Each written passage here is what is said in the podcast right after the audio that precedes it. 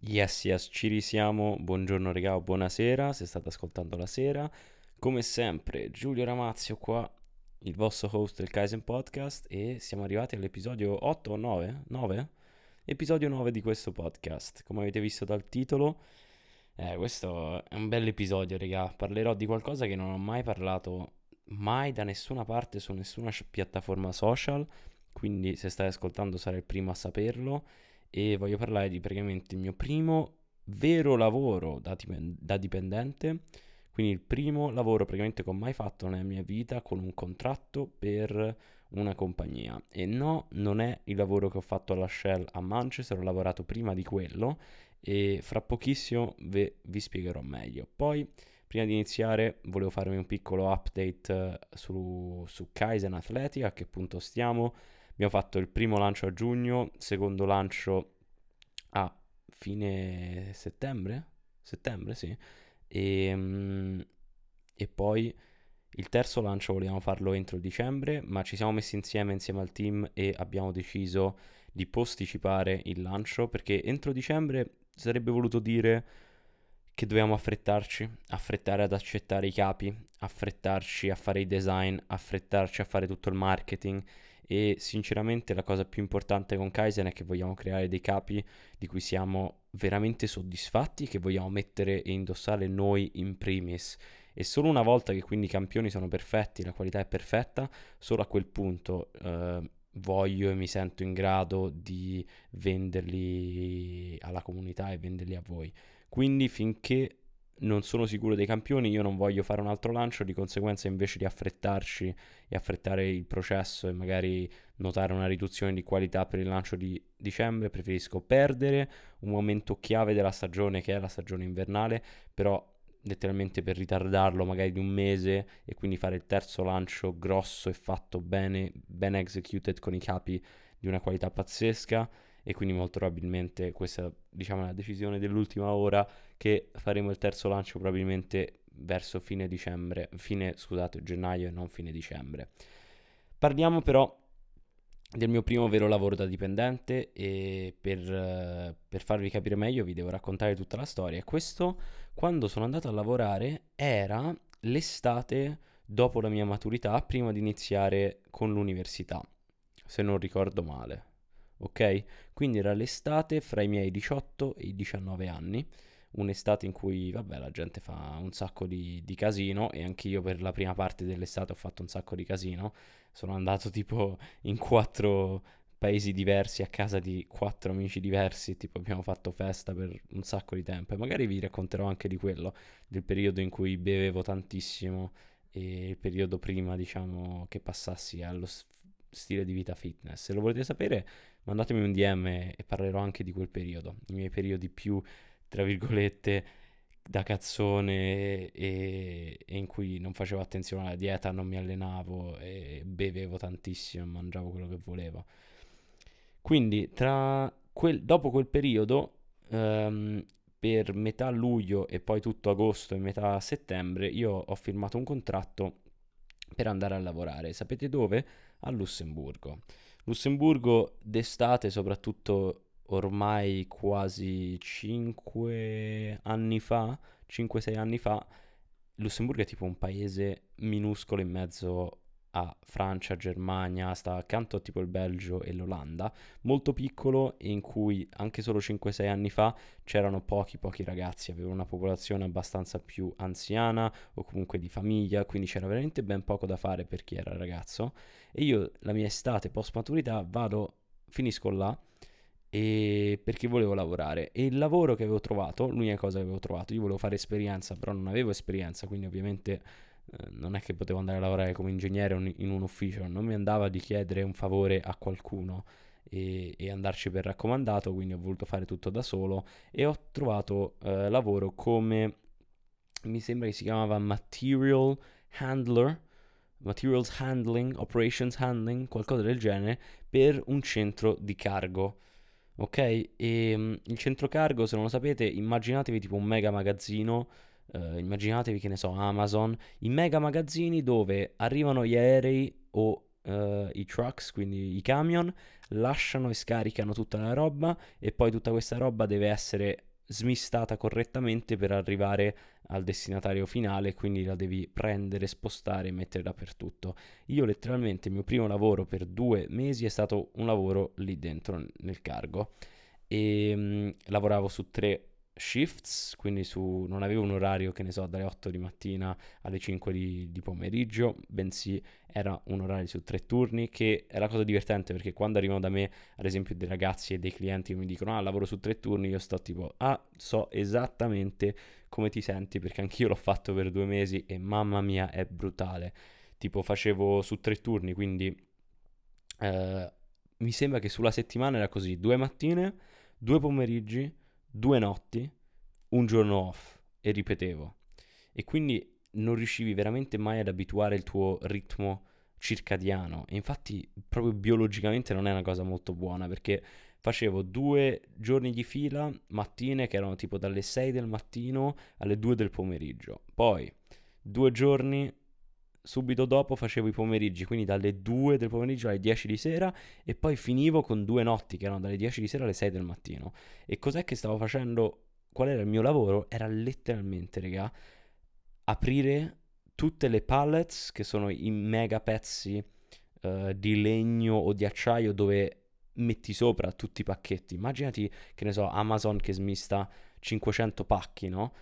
Quei pacchi non sono tutti sfusi, son, vengono messi su queste cose che si chiamano pallets e su queste pallets poi son, devi metterci intorno se vanno negli aeroplani o nei camion, ci metti intorno tipo una rete uh, che devi agganciare e una rete tipo bella tosta e che poi ha tutti questi agganci di acciaio um, che si agganciano direttamente sul pallet, no? E magari per ogni pallet, per ogni rete, sono tipo 20 ganci. E noi ovviamente dobbiamo usare dei guanti, se no ci spaccavamo le mani perché, sai, il tuo lavoro è un costante coso, fai 200 pallets all- all'ora, metti e tipo le mani ti, ti, si vanno. Quindi avevamo i guanti, avevamo tutta l'attrezzatura fatta bene.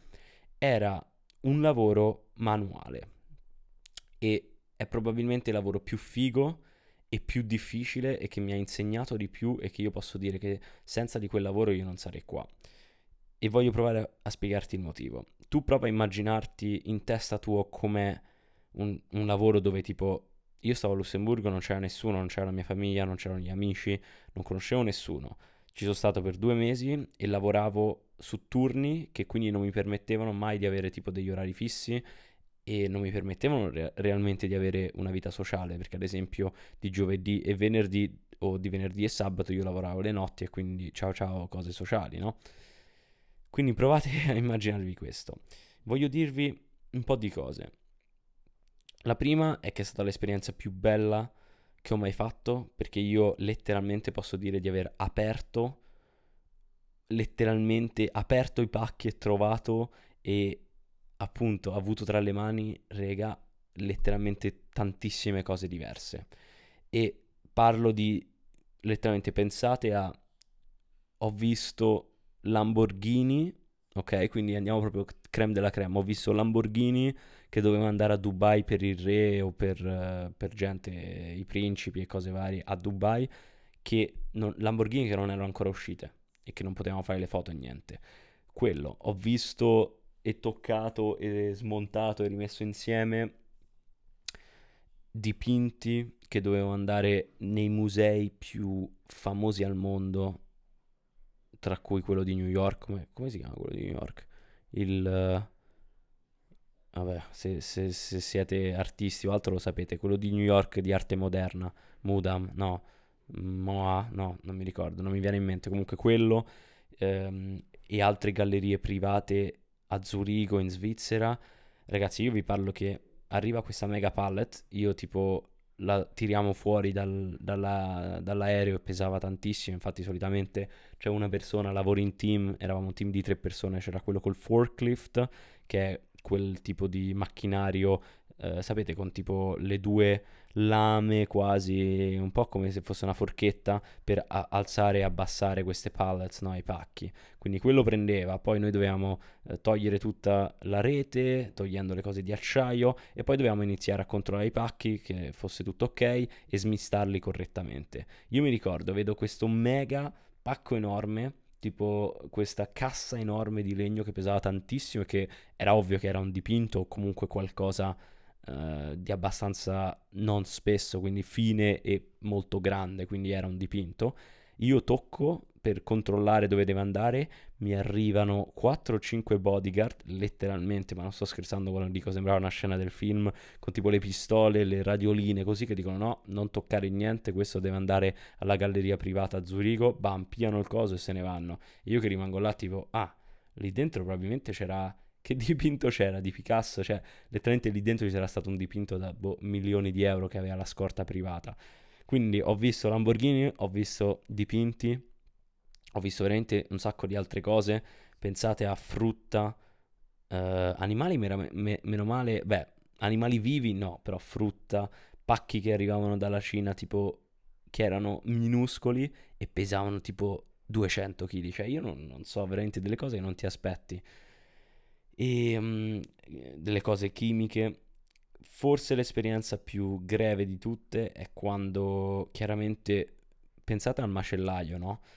Um, immaginatevi le carni che vengono smistate in giro, quindi che ne so, uccidono un animale e poi c'è la carne che deve viaggiare di notte per arrivare al macellaio il giorno dopo. Ecco, io una sera, una notte mi hanno messo, praticamente non mi dicono niente, mi dicono ah sì sì vieni con me, vieni con me. Io seguo il capo, mi fa oggi ti faccio fare una cosa diversa così non, non ti stanchi troppo. Io dai ok, vediamo. Mi fa mettere addosso una tuta bianca tipo, un po' come immaginati negli ospedali, una tuta bianca, guanti, eh, cose, mi dice ok tu adesso vai dentro lì che è la stanza frigo e vedrai che ci sono queste enormi cosce di cavallo e tu devi semplicemente spostarle dentro i camion.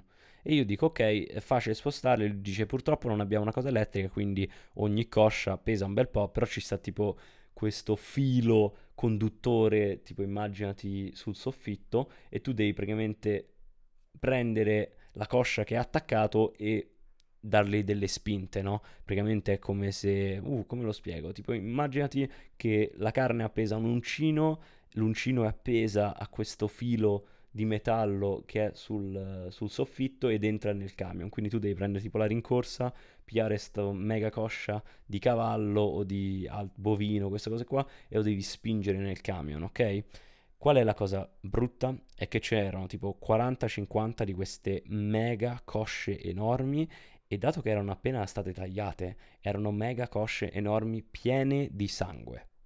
Piene di sangue che colava per terra e io dovevo, dato che erano pesantissimi e al tempo non ero fortissimo, letteralmente dovevo prendere la rincorsa che voleva dire io dovevo abbracciare queste cosce di, di cavallo, di altri animali che erano appese, che erano sanguinolenti e sanguinose e io infatti mi sporcavo tutto di sangue, eh, sulle mani, sulla faccia, addosso, dovevo letteralmente come se fosse che gli davo un abbraccio e poi dovevo fare una rincorsa per provare a spingere dentro un camion. E ho fatto questo, mi sembra che quella sera erano tipo 50 di queste cosce enormi, sono uscito che ero tutto pieno di sangue, ho guardato il capo e gli ho detto, mazza, ho mai fatto riposare stasera, mortacci tua.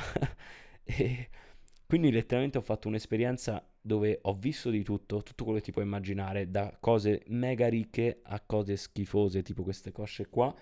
E è stata un'esperienza, per quello dico bellissima, perché ho letteralmente toccato e visto di tutto e me lo ricorderò per sempre in tutta la vita.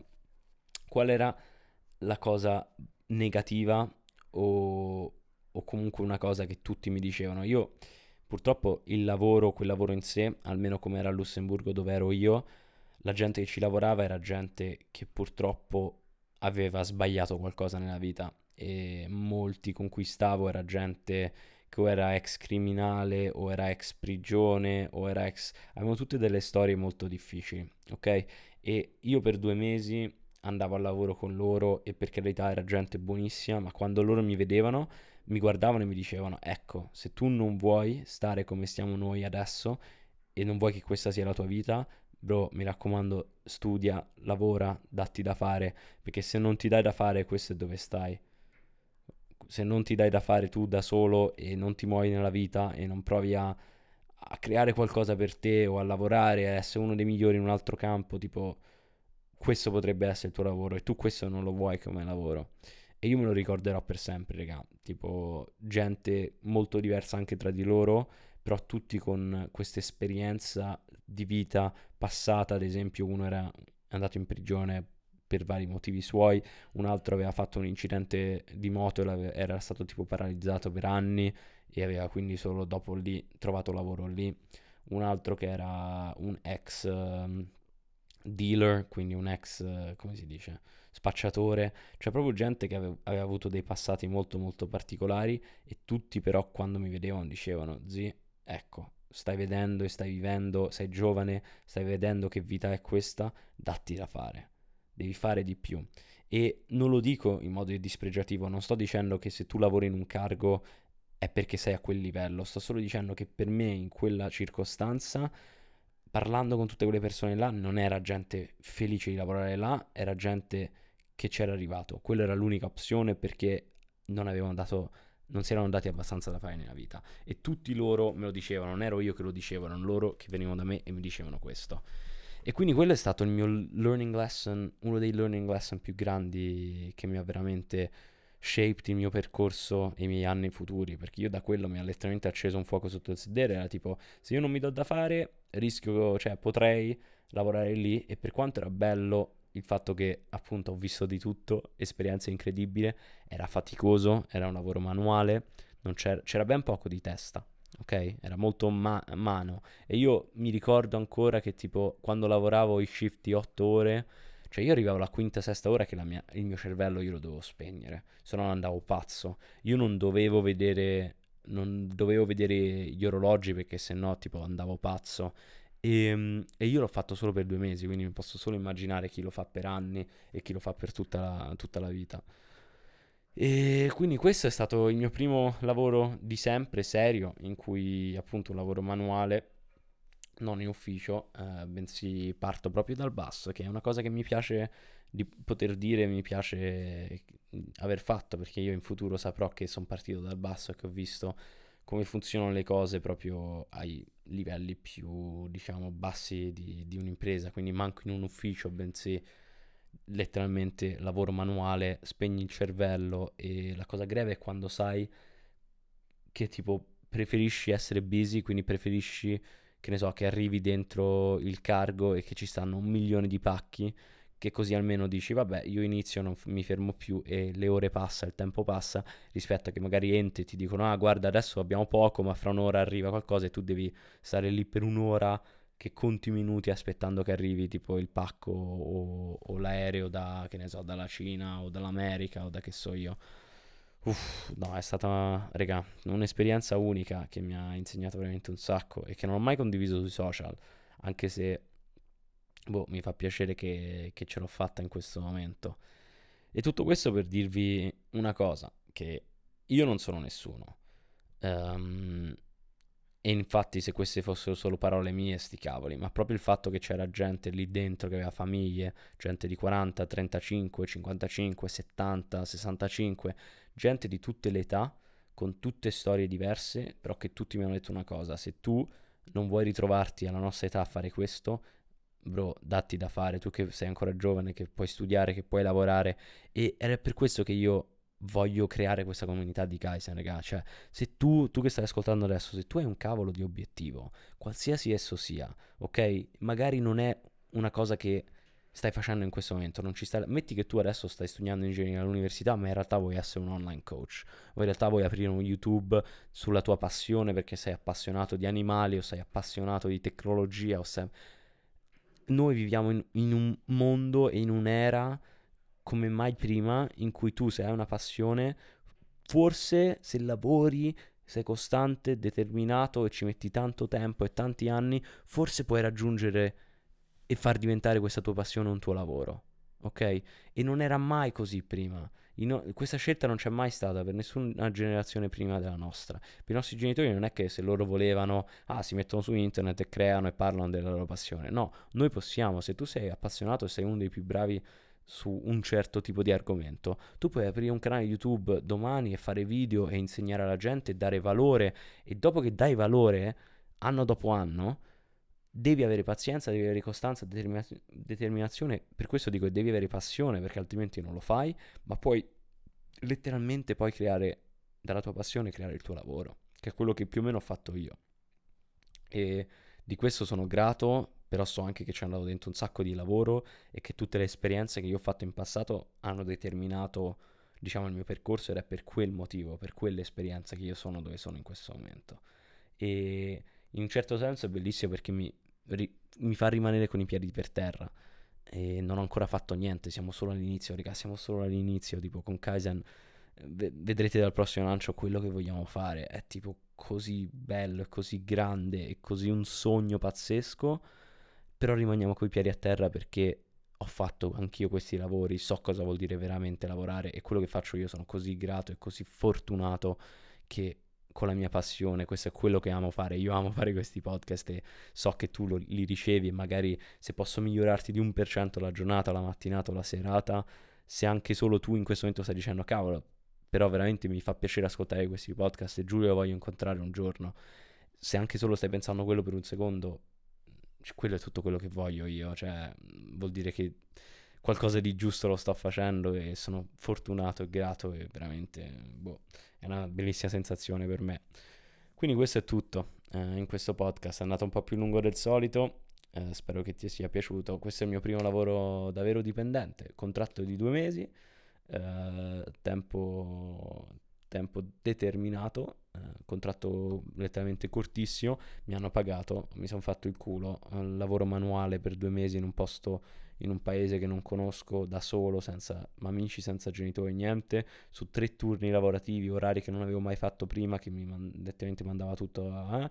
e con gente che veramente è gente che, che è partita dal basso, che stava al basso e che mi, mi, diceva se tu non vuoi stare qua si vede che sei sveglio, tu devi darti da fare, non smettere mai, studia, lavoro, datti da fare, work e quella cosa importante, raga, l'etica del lavoro, tipo dovete lavorare, dovete lavorare. Se vuoi ottenere qualcosa, tipo puoi stare ad aspettare, lo fa qualcun altro oppure devi lavorare. Quello è importantissimo. Bene, questo è tutto, ti ringrazio di cuore, se puoi mandami un DM su Instagram o lascia una recensione qua su Apple Podcast, anche scritta così la vedo e ti posso ringraziare. E niente, noi ci vediamo in un prossimo episodio. E buona serata, buona mattinata, buona giornata. Spacca tutto, keep improving e come sempre Kaizen.